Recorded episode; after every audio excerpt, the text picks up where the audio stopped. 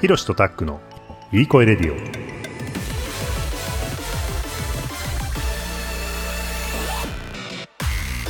この番組はカナダに住む弟ひろしと東京に住む兄タックがリスナーの皆さんにいい声を届けようという番組です。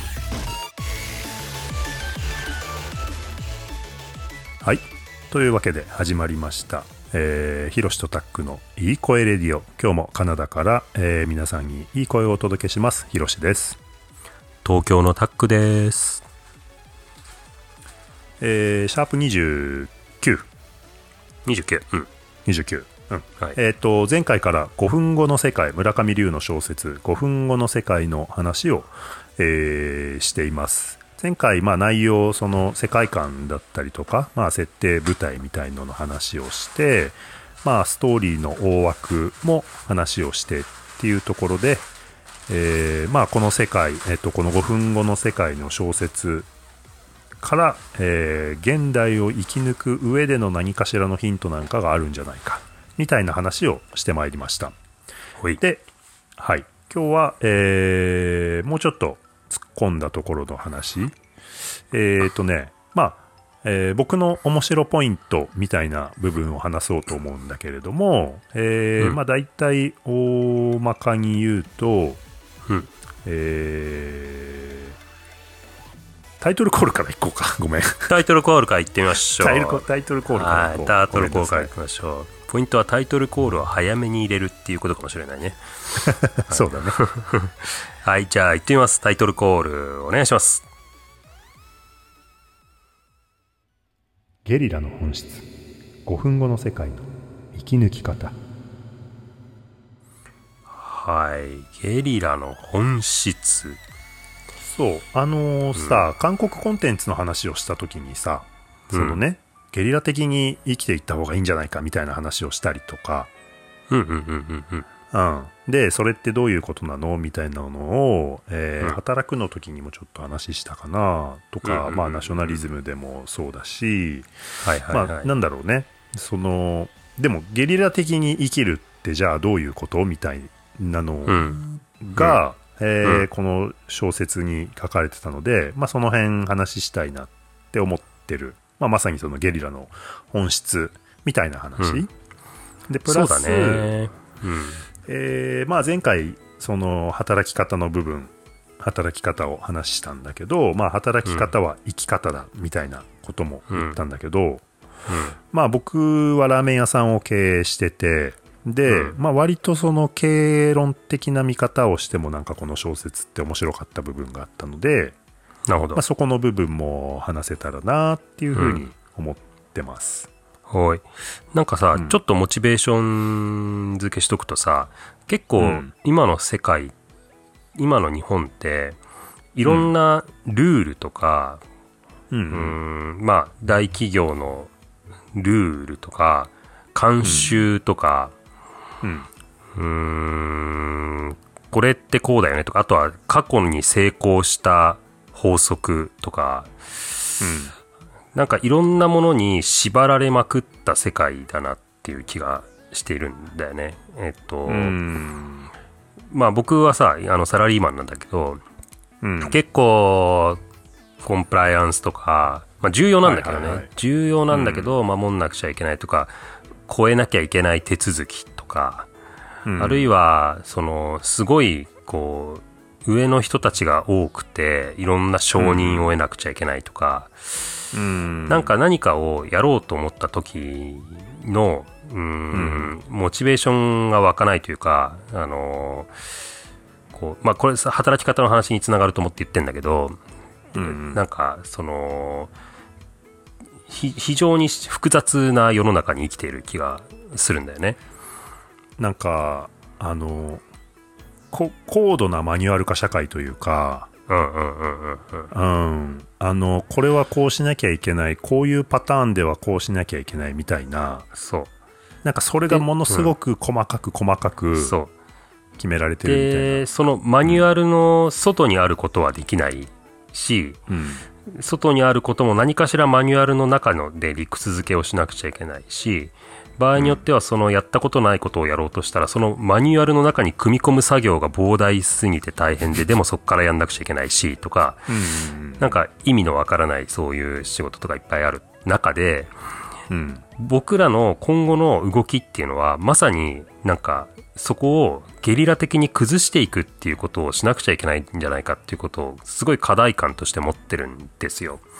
うん。うん。多分世代かもしんないけどね。うんで、というのは失われた30年っていう話を前回からも出てるけど、なんか、その、例えばそそういう、えっと、がんじがらめの複雑さの中にうんあり、それを守りながら何かをやっていくっていうこと自体が、もう国際的な競争力を失っていると思うんだよね。邪魔してると思うんだよね。だから、だからこそ失われちゃってるんだろうね、そうそうそう。30だからそうそうそうそうそうそう。だからそれを壊して別のやり方を試してみなきゃいけなくてそう。でさ、ゲリラってさ、やっぱそれを壊すだけではないんだよね。その、そこにさ、なんか、あの、壊して満足じゃなくて、やっぱりその先の目的があってやってるわけじゃん。ゲリラも。うんだからその先に何を生み出すのかっていうことがうん多分必要で、うんぼ僕らがゲリラをするとしてもね。で、その中で、その、今だか、かといって、だから今のあるものを壊して満足してちゃ、多分何も結局生み出せないと思うんだよね。今うんあるものの中で何かと何かを組み替えて、えーその上に何かを乗っけるとか、で、そうするとすごい何かがシンプルになってるとか、まあデジタルの使い方とかもそうかもしれないけど、なんかそういう動きを多分していかなくちゃいけなくて、それがまさになんかゲリラ、ここの国分語の世界の中でいうゲリラっていうものなのかなっていうふうに、ちょっと思っている、思っています。その辺のモチベーションの、あの、上で話をしていくと、ちょっと面白いんじゃないかなっていう気がして話しました。なるほど。あのあれだね。あのまさにそうだよねっていうふうにあの思ったりしたら本当にこの小説読んでほしいよね。うん、うん、うん、そうだね。ん。なんかそういやそうだよねっていうふうに共感してもらえたら、多分この小説面白く読めると思うから、うん、そうね、確かにね。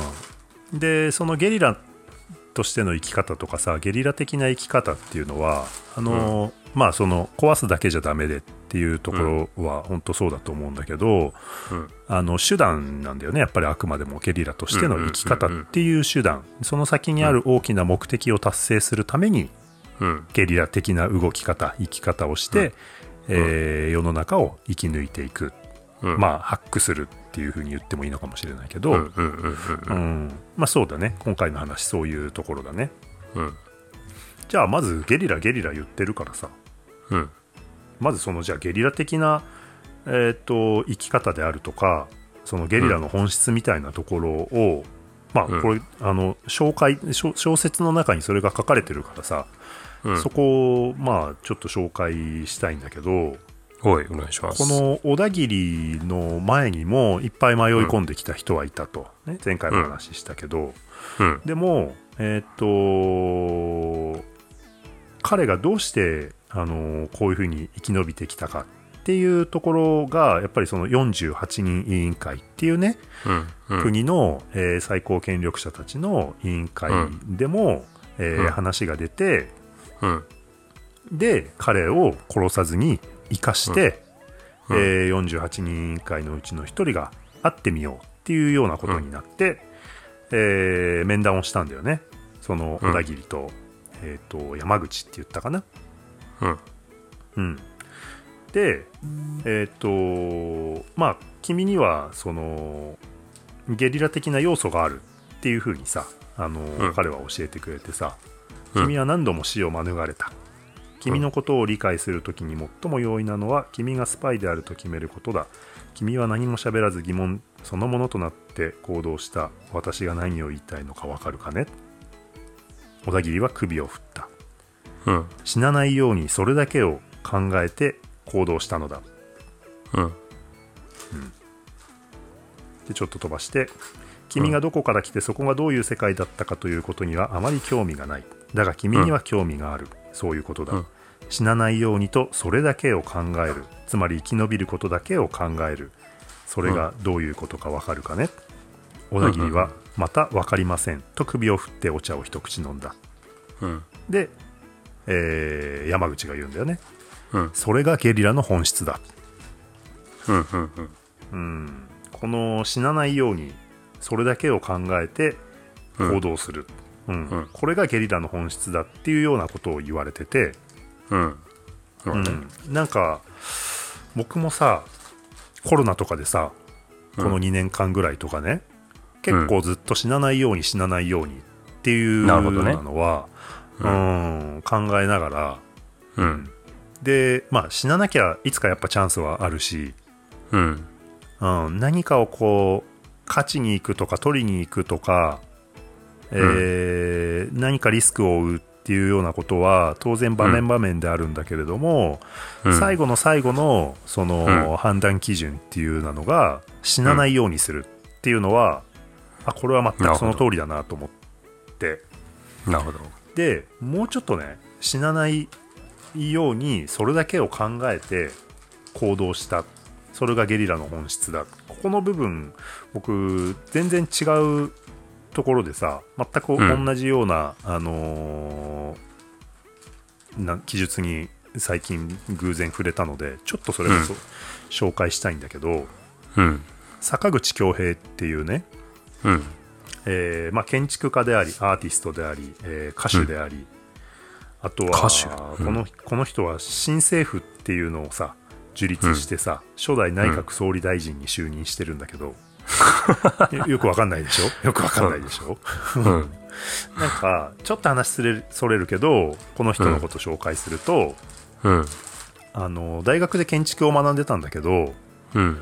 建築ってあの基礎を作らないと建築物になんなくてうん。でも基礎って本当はいらないんじゃないっていうふうに思ってて。へえ。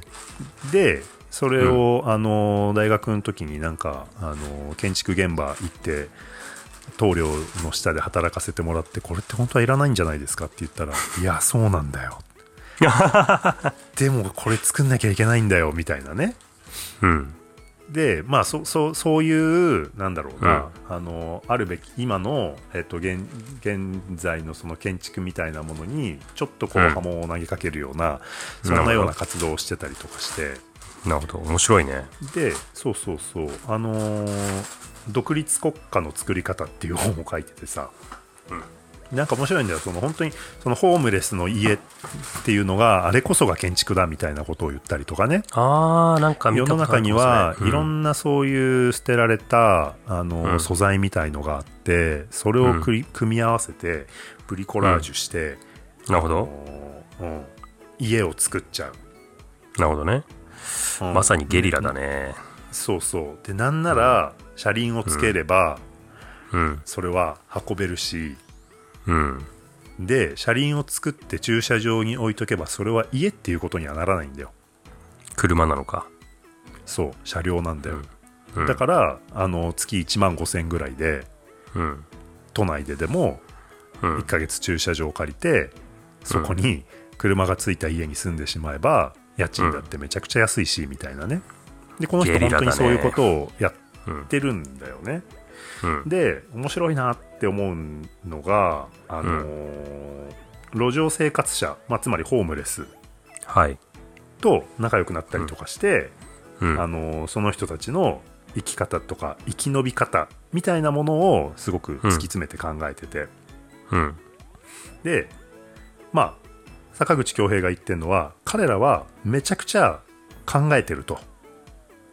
うんで逆に僕たちっていうのはあのー全然考えてない。考えることをやめてしまったんじゃないか。みたいなことを言っててね。うんなるほど。うん。で路上生活者たちっていうのはやっぱりこう、うん。今日どこで寝る？今日何を食べる？みたいなこととかっていうのをやっぱ考えないとうん。生き延びれないから、うん。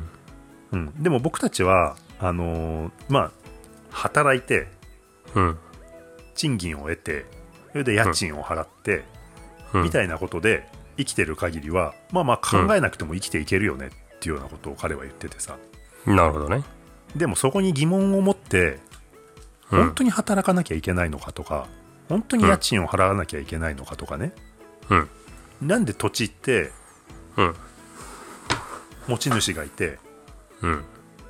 土地っていうのは自然のものなのにどうして持ち主がいてその人にお金を払わないとその土地を使えないのかみたいなことをさ、うん。か彼はさそのなんかこうすごくこうなんだろうなこうプリミティブな疑問疑問としてさ、はいはいはい。うん、考えてるんだよねで、まあ、その中でうん。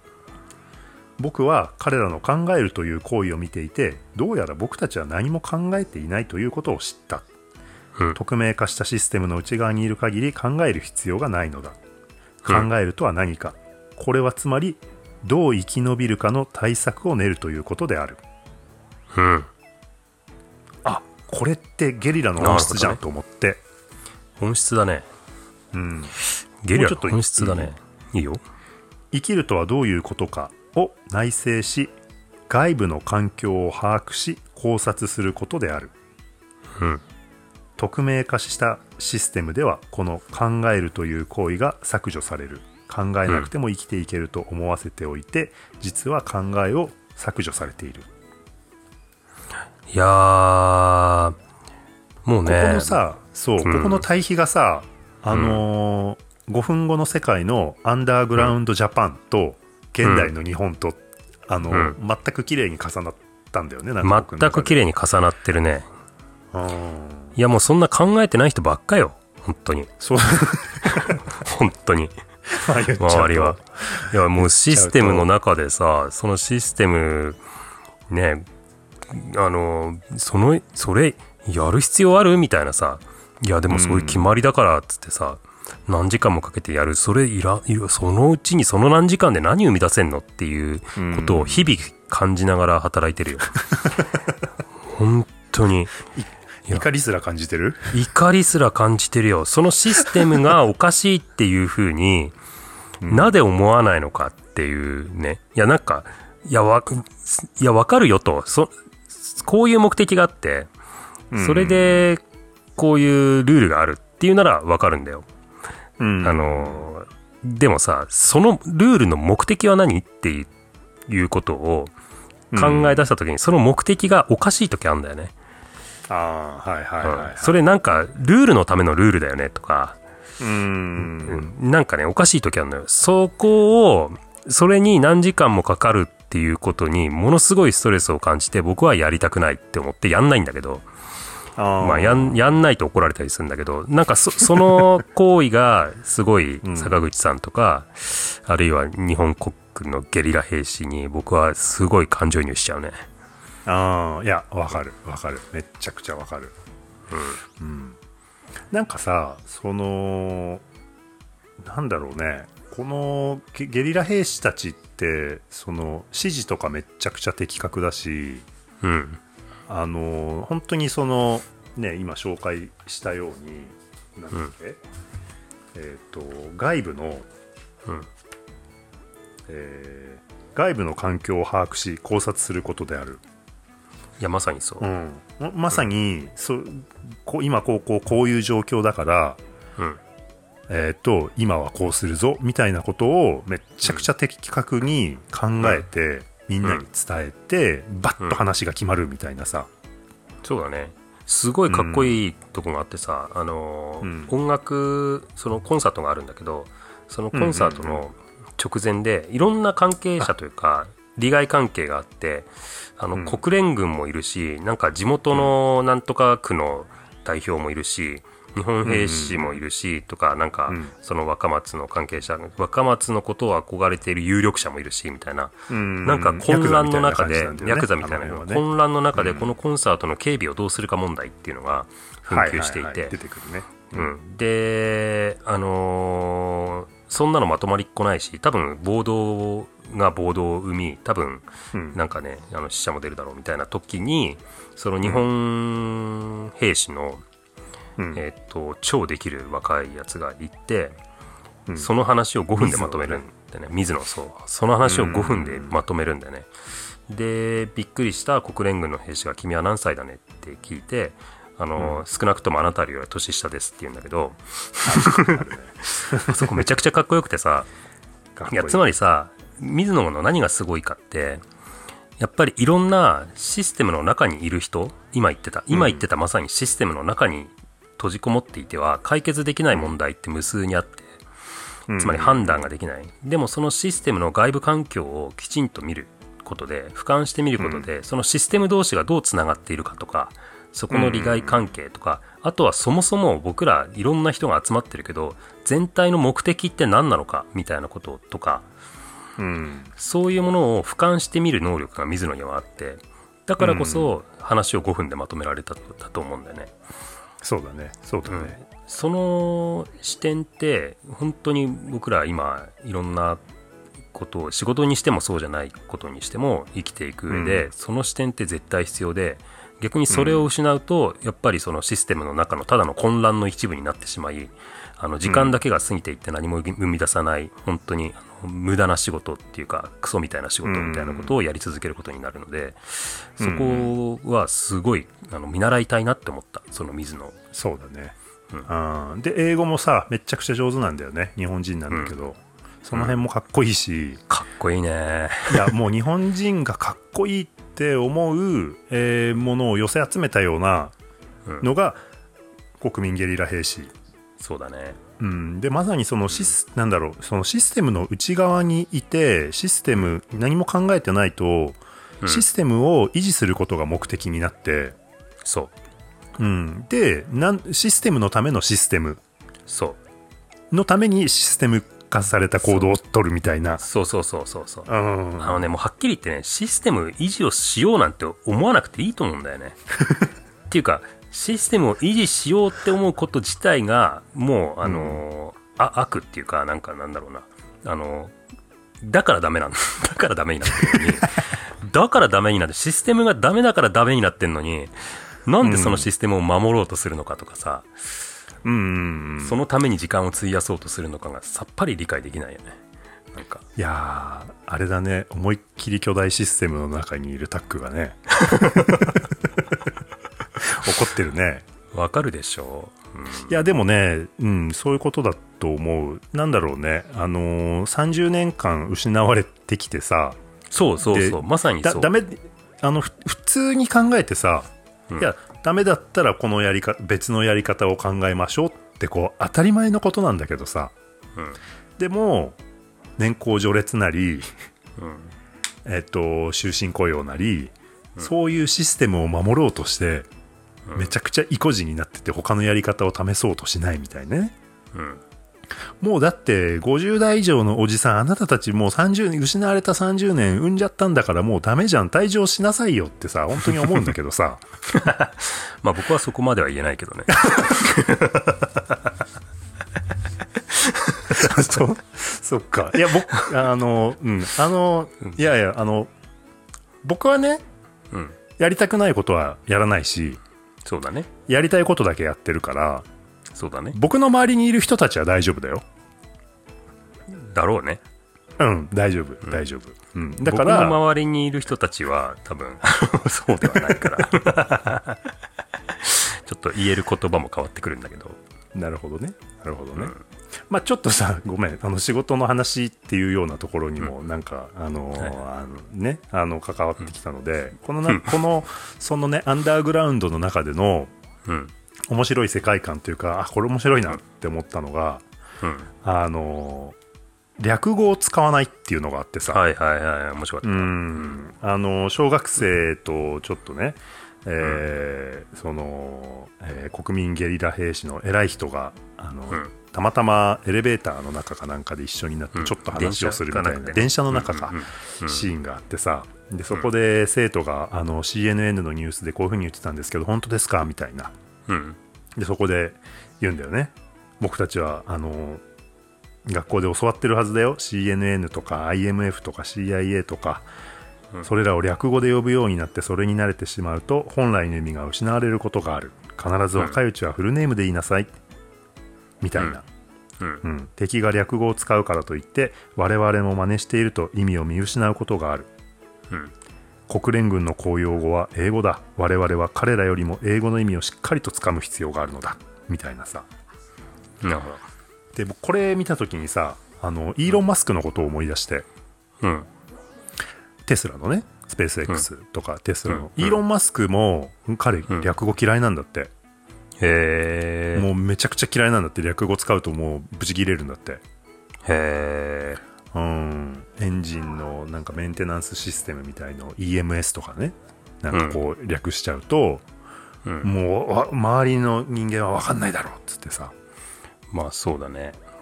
うん、なるほどね。なんかあ、うん。か彼もなんかそうそういうなんかなんていうのかな通じるところがあるのかなと思って、はいはいはい。うん。この話ってさ多分その略語使う使わないっていう話の裏にはまあより本,、うん。ほその本質は多分そのまあ本質だとか物事の本質をきちんと理解しろっていうことだと思うんだよね。うんうんうんうん。その CNN が何なのかっていうのはでもきちんと英語にしてケーブルなんとかなんとかなんとかネットワークってしてつうん。まりその僕らが会話誤解を生じさせないっていうのはもちろんそうなんだけど一つ一つきちんとその本質にたどり着くためのまあうん。階段というかはしごみたいのがあったとしてそこのはしごの一つが誤解が生まれてしまうと本質にたどり着けないから、その使うはしごはあの、うん。一つ一つ確実に正しいものを使おうっていうそういうことなんじゃないかなって気がするね。いそうだね。まああとうん。もう一つはさ、あの略語を覚えるので略語を覚えることになんかこう一生懸命になっちゃうとやっぱりそれはそれで本質を見失うと、うん。うん。これはイーロン・マスクの言ってることもそういうことだと思うんだけど、従業員が500人いてみんながそれぞれ略語を作ったりとかしたらもうそれだけのマニュアルが必要になってしまうと、そうね。うん、でまさにそうなってしまうとシステムのためのシステムマニュアルの維持のためのマニュアルが必要になってくると、でどんどん本質から遠ざかるっていうようなことだよね、多分ね。いやまさにそう。まさに複雑化していくだけだから、うん、そうそうそうそう。僕もう一個ささっきのねそのコンサートのあの辺の話ですごい、うん。あの好きだったところがあって。うん、えーっとねこれもまあその言葉に関してというかあの、うん。そういう部分であこれは本当そうだよな気をつけようって思って僕も実際にこれは普段から気をつけてることだったんだけど、うん、うん、ちょっといいかな？えーっとね。そのさっきのねえーっと、話をまとめる水野勝利だったと思うんだけどうん、その水野勝利に対して、うん。えーっと準国民うん、つまり、えー根血児非国民、えっとだから純国民っていうのはだから、えっと、純粋の純じゃなくて、えっと、二番、純っていう2番目のっていうことか。そうそうそうそう、うんうん。だから国民ゲリラ兵士の方がもちろん、えっと偉くてみんなそれになりたくて、うんで準国民兵士が、うんえーそのゲリラ兵士のうん、うん、なんだっけ、えー誰だ？水野勝利にとうん。話してるシーンで、うん。まあ、報告させていただきますこうこうこういう状況でありますとかあのうん。言わせていただきますとか自分の意見を喋らせていただきいただきますとかってこううん緊張して喋ってるんだよね。うん、でそれに対して水野はなんかイライライライラしててしまいには怒っちゃうんだけどそこのシーンが僕好きでねちょっと待ってどこだったかな。あそうだね。まさに、その、5分で話をまとめる直前ぐらいの話かな。そうそうそうそうあうん、あったあった。うん。えっと、ちょっと読み上げるね。うん、それと、言わせていただくとか、説明させていただくとか、一体誰が使い始めたんだ、そういう妙な日本語は禁止せよ。貴様は誰かに許可を得たり、誰かに依頼されて話しているのか？自分の意思と責任で話しているのだろう？言います、説明しますって十分ではないか。これちょっと僕しびれた。いしびれるね。や、僕もこれさ、そうだね。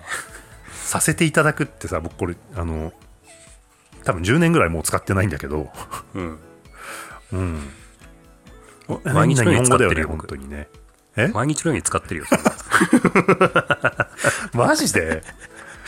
まあ使わないよ僕もうメールで使ってるよ、そんなの。なんか目上の人に対してうん。そっちの方が自然かなって思っちゃうこととかってあるんだけど話しててもメールとかでも、うん。でも使わない僕は。うんうんうん。すごい。それはそれでわかるね。うん。うんいやまさにここに書かれてる通りでさ。うん。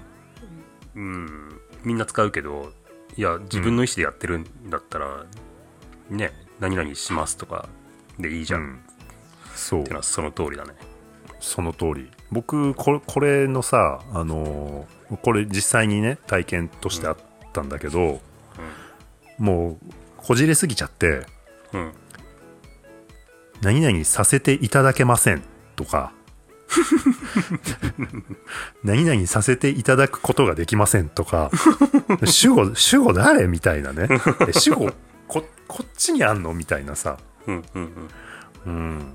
いやままさにだなと思っていやもう本当になんか言葉一つでうーんそのシステムの奴隷にでもなっちゃったかのようなね。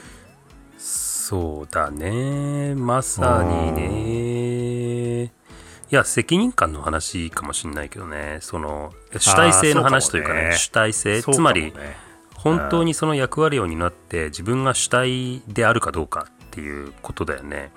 その、うん。ある現そのまあさっきのさあの話をまとめるいろんないろんな利害関係を持ったいろんなで自分も何かを背負ってその場にいる場合ってさ、うんうんあのーじゃあその何かを背負っているものの代表としてその責任を負えるのかとか、うん。あのーっていうことを自分に天秤かけた時にいやいや私はもうとてもそんなあのただの代表あの窓口ですからみたいなちょっと上司と確認しますみたいな姿勢でいくのか、はいはいもはい。う、もう私は分かりましたと、あの覚悟を決めますと、ここの場は私が責任持ちます、どうなっても私が責任持ちますって会社を代表して、そうだね。うんなので、これでいきましょうっていうふうに決められるのか、うんここの違いだよね。でそうかもしれない。うん、覚悟の問題かもしれない。そう、覚悟の問題だよね。言葉遣いに出るよね。う。うんん。まあ僕はさせていただきます、対応してるけど。でも、あの、いや、なるほどね意思としては、意思としてはやっぱり、あの、責任と主体性を持って何かを決める、責任を持つっていうことは、あの、うん。重要。で、それがでかければでかいほど、う。うんん、まあ、でかい仕事につながるっていうふうに思ってるよ。なるほどね。うん。まあでも使ってんだよね、タックはね。使ってる。うん。あの、そ、そこはさ、そこはさ、あの、なんつうの。お本質の部分は、えっと、すごい共感してるよ。うんまあ、その言葉遣いってある意味表面的な話じゃん。まあ、本質が表面に現れるっていうのはそうかもしれないけど、いや今、今、ま今まさに言ったよね。そういうとこに現れるよねって。まあまあいいや。まあまあいいや。まあまあまあまあまあうん。そうそうそうそういや、システムの中で生きるのも大変なんでしょう、多分。そうそうそうそうそう。あの、物事をね、あの、システムの中でうまく回すっていうことも必要だからさ。そうだね。そうだね。それも一つのゲリラ戦略だっていうふうに、ことにして、うん今は一旦スルーしてよ。はい。まあでも、いや、この辺のね、ことは本当に仕事仕事にも通じるし生き方にも通じるし、主体性っていう話が出たように、うん自分の人生を主体的に生きようと思ったら、うん何かをすることに誰かの許可っていらないし自分がやるかやらないか決めればいいし。そうだね。うん、やるって決めたんなら別にそれを誰かの許可取る必要もないし、やりますって言ってやればいいだけ。そう思うね。あの。あー。はい。すごなんかうん。くシンプルだよね、その辺はね、そう。させていただくってさやりますって言ってるけど、相手の許可をあの許可なり同意なりを求めてるしさ、うん。うん、なんかこうう。うんんええなんだろうなへりくだってるというかなんか最後に責任逃れができる言い回しねるように感じるそうそうそうそうそう。そうそうそう。最後に責任逃れができる言い回しだよね。うんうん。うん。あの、あなたが主体で、えーあなたの指示のもと、私はこうさせていただきますみたいなね。うんいやそれでいいちょっとじゃあですよね、うん。許可取りましたよみたいななんかそういう含みがある。よし、じゃあ僕も使うのをやめるわ。そうだね。そういうところから、ででも別にね大丈夫だと思うよ、使うのやめても。うんうんうんうんうん。うん。いや本当にやります言います。します、うん、うん。なんだろうな。例えばなんだろう仕事柄わかんない。えっとまあ例えばその会議でさ司会をすることになった時にさ、うん。司会をさせていただきますとかさ、うん。あのこのこの場をじゃあちょっとあの、えっとコーディネートさせていただきますとかさ、うん。そそういうところじゃん、うん。別に、うん。うん。司会をします？タックです。で、うん。何の問題もない。まあそうなんだけどね まああのできるだけね。うん。わかるよね。まあできるだけね。いやできるだけ。つまりさななんかさあの僕なんか言ったりやったりすること自体がさ割とさ、まあうん。思想としてささっきのシステムの外の話もそうなんだけどさ、うん。あの割と異端的な動きをすなんかしてるっぽいのよどうやら。してるっぽい時があある。へえそうなんだ、あのうん。でっていうかさもうなんか経理処理一つ取ってもさそれってやる意味あるみたいなマインドでいるから、あの 真面目なシステムの中の人たちにとっては何なのあの人みたいな。あってなるかもね。いうこととかねあー上司か上司とかもねちゃんとこれは報告してとかさっていう中でさ言葉遣いもさ、なんかこう、うん。そういうね、あのーうん。担当直入なスパっていう感じになってくるともうなおさら、うんなんかその相手にナイフをサクッと突き刺すみたいなそういう、うん。あのー行為になっちゃうのは嫌でできるだけ喋る言葉はできるだけ柔らかく、できるだけ遠回し タック。みたいにするることで なんとか自分の異端的な行動をベををベールに包んでるっていうそういう効果もあるのよ。うん、あのねいや違うよタック。それはね自分自身にねブレーキかけちゃってるよあ なるほどね。うん。いやそういうところからなるほどね。ね、あのわかった。そうシステムをシステム化するシステムの一部になっちゃうんだよ、そういうところかね。言気葉づかないうち遣いからね。にそうそうそう、ね。年を取るごとにね。そうだよ。いや別にいいんだよ。そういうふうにいたんあの人いたんだよねって思われてりゃいいんだよ。うん。別にねいいんだよ。はい。それで いや、分かった分かった。すごいよく分かるよ。分かった。あの、分かった。まあ、覚悟を決めて、あの、言葉遣い気をつけるわ。なんだけど、まあい一つだけ言わせてもらうと、あの、あなた社長でしょ、うん。まあそうだね。あなた社長でしょ、まあそうだね。うん、ええ私の会社何百人といた中の,、うん。あのまあなんなら中間管理職より下なのよ。うん。だからねあのねで社長はうん。まあだからそそこの違いはあるんだけどでもなんか一つ思うのはね、うん。いやもうちゃんとあの言葉遣い気をつけようと思うんだけどなんかそういった時にさ、いやさっきのちょっと話戻るけどうん。誰かの代理でやっているわけではないと。つまり自分がやりたいからやっているっていうのは、うん。社長は言えることなんだけど、はいはいはい。会社組織の中で社員は言えないのよ。いや、あの、言えるところがまでが限界があるのよ。へえそっか。それはね。うん。うん、つまり、あの、いや、例えば極端な話そういうのはあるかもね。いや、うん。いや、もちろんあるでしょって。いや、あの、この会社を売りますって、あの従業員は言えないでしょ、社長は言えるけど、みたいなことなんだけど。うんうんうん。うん。ってなった時に思うのは、うん。あのーシステムが複雑化しすぎて社長があまりに上の方にいすぎて、うん。えっと、何かを自分が言えない責任上言えない時の、えっとん。倫理の取り方っていうのが超複雑すぎていて本当は僕は、えっと、自分が決められないことがあったらダイレクトに社長に聞いて OK もらえばいい,、いいのよ。シンプルに言えば。うんうんでもその間に何段階も倫理が必要っていうこの状況はおかしいなと思ってるわうんなるほどね。うん、結局社長に行くんでしょと。結局社長に行って社長がいいいい悪い言うんでしょ。だったら僕あの直接社長に聞きますわ。でいいじゃん、うんああそういうことね。うん、であなたたちの判断はいりませんわ。でいいじゃん。うん。とは思うけどね。なるほど、うん。ちなみにタックさっき、一つ言わせてもらうよって言ってた。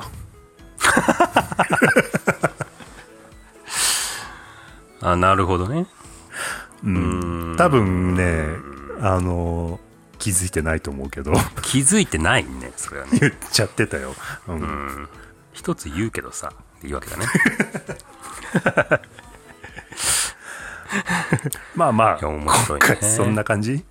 うんそんな感じねちょっとあの、この後僕言葉数減るかもしれないけど、ごめんね。